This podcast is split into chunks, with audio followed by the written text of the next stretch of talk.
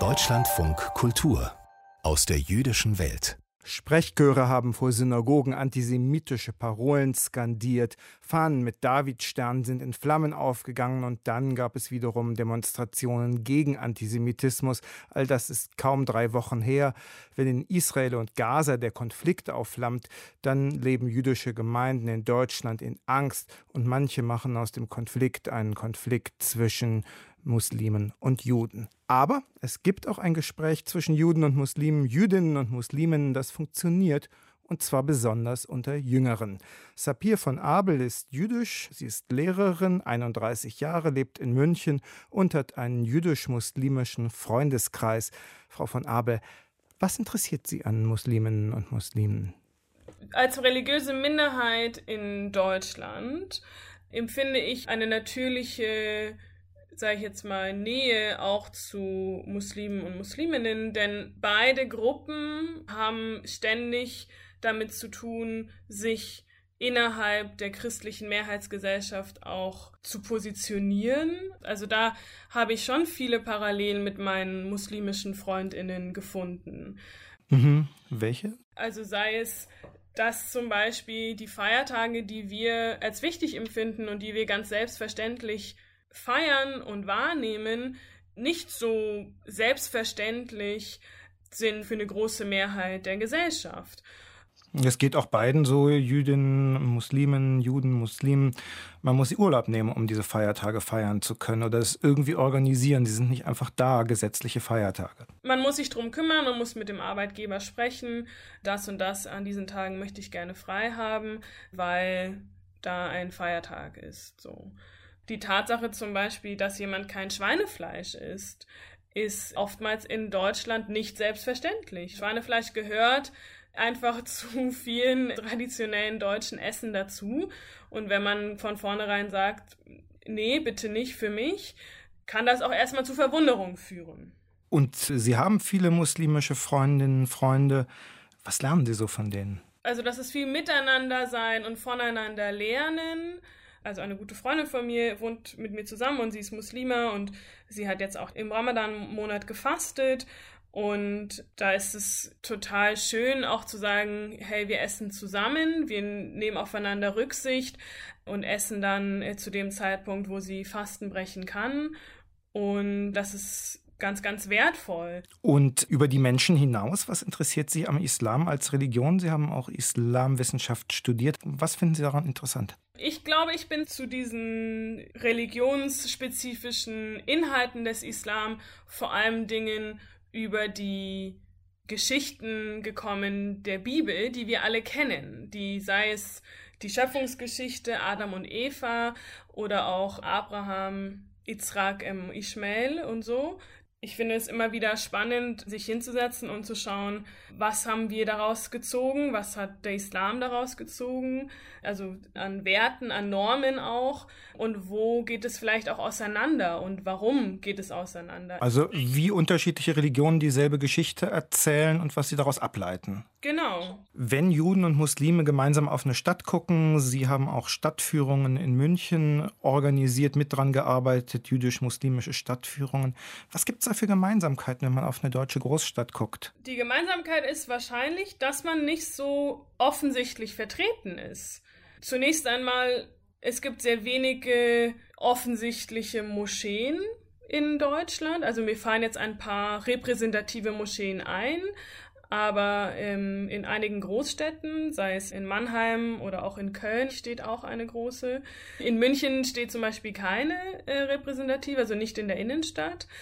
Und sicherlich auf der Gegenseite die fehlenden Synagogen, die es einfach nicht mehr gibt die es zwar äh, mal gegeben hat, aber von den Nationalsozialisten zerstört worden sind. Und diese Leerstellen, das ist schon markant. Trotz alledem haben zum Beispiel Juden seit, jetzt haben wir dieses Jahr auch dieses Festjahr 1700 Jahre jüdisches Leben in Deutschland. Also das ist eine Zahl, die ja auch was aussagt. Im dass genauso lange Juden und Jüdinnen in Deutschland auch gelebt haben und natürlich die Städte auch geprägt haben. Und die Frage ist dann immer, woran sieht man das? Sehe ich das nur an den Stolpersteinen? Sie sagen, das ist eigentlich eine Geschichte, diese 1700 Jahre jüdische Geschichte in Deutschland, die normalerweise viel zu wenig erzählt wird. Höre ich das richtig raus? Ich glaube, dass sie zu wenig erzählt wird, ja. Ich glaube, dass dieses Festjahr eine ähm, großartige äh, Leistung momentan macht. Ich sehe, dass viele Aktionen diesbezüglich stattfinden, aber auch ganz vielen überhaupt nicht bewusst ist. Also sage ich jetzt mal ganz egal ob jüdisch, muslimisch oder christlich, überhaupt nicht bewusst ist, dass es diese Geschichte auch gibt also 1700 Jahre und dass es nicht einfach vorbeigegangen ist, ohne Spuren zu hinterlassen. Das hat Spuren hinterlassen, aber die muss man erstmal wieder nach vorne graben. Die Zeit, als von Gaza Raketen nach Tel Aviv geflogen sind und umgekehrt von Israel Bomben nach Gaza geflogen wurden, wie haben Sie diese Zeit im jüdisch-muslimischen Freundeskreis erlebt? Also ich muss sagen, die ersten Personen, die sich bei mir gemeldet haben und mich gefragt haben, wie geht's dir, waren meine muslimischen Freundinnen. Und das hat mich schon sehr berührt und das hat mich sehr beschäftigt auch. Natürlich haben jüdische und christliche Freundinnen ähm, auch gefragt, aber das ist mir schon einfach aufgefallen, dass es da eine Selbstverständlichkeit war, zu schauen, wie geht's Sapir? Ist alles okay? Wie können wir die momentane Lage auch miteinander überstehen, sage ich jetzt mal. Ich finde es ungemein schwierig, dass der Konflikt immer wieder das tatsächliche Leben hier auch komplett einnimmt und dass wir da auch sehr betroffen sind davon als aus jüdischer Perspektive.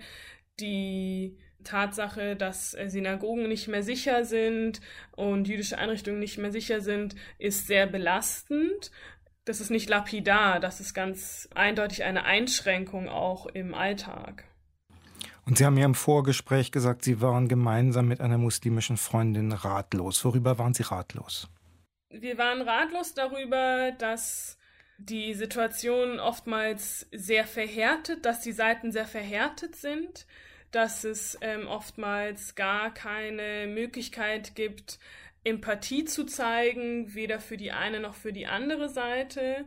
Deswegen glaube ich, ist es für mich ganz arg wichtig, auch einen differenzierten Blickwinkel drauf zu haben und mir auch klar zu machen, auch in Israel zum Beispiel und äh, sind Juden und Muslimen auf die Straße gegangen und haben protestiert gemeinsam und sind dafür eingestanden, dass sie sich nicht gegeneinander ausspielen lassen möchten. Und ähnlich äh, muss es auch hier funktionieren, weil wir sowieso gar keinen Einfluss haben auf die Lage in Israel und Palästina, ähm, aber sehr wohl einen Einfluss darauf haben, wie es uns hier in der Zivilgesellschaft geht und wie wir miteinander umgehen.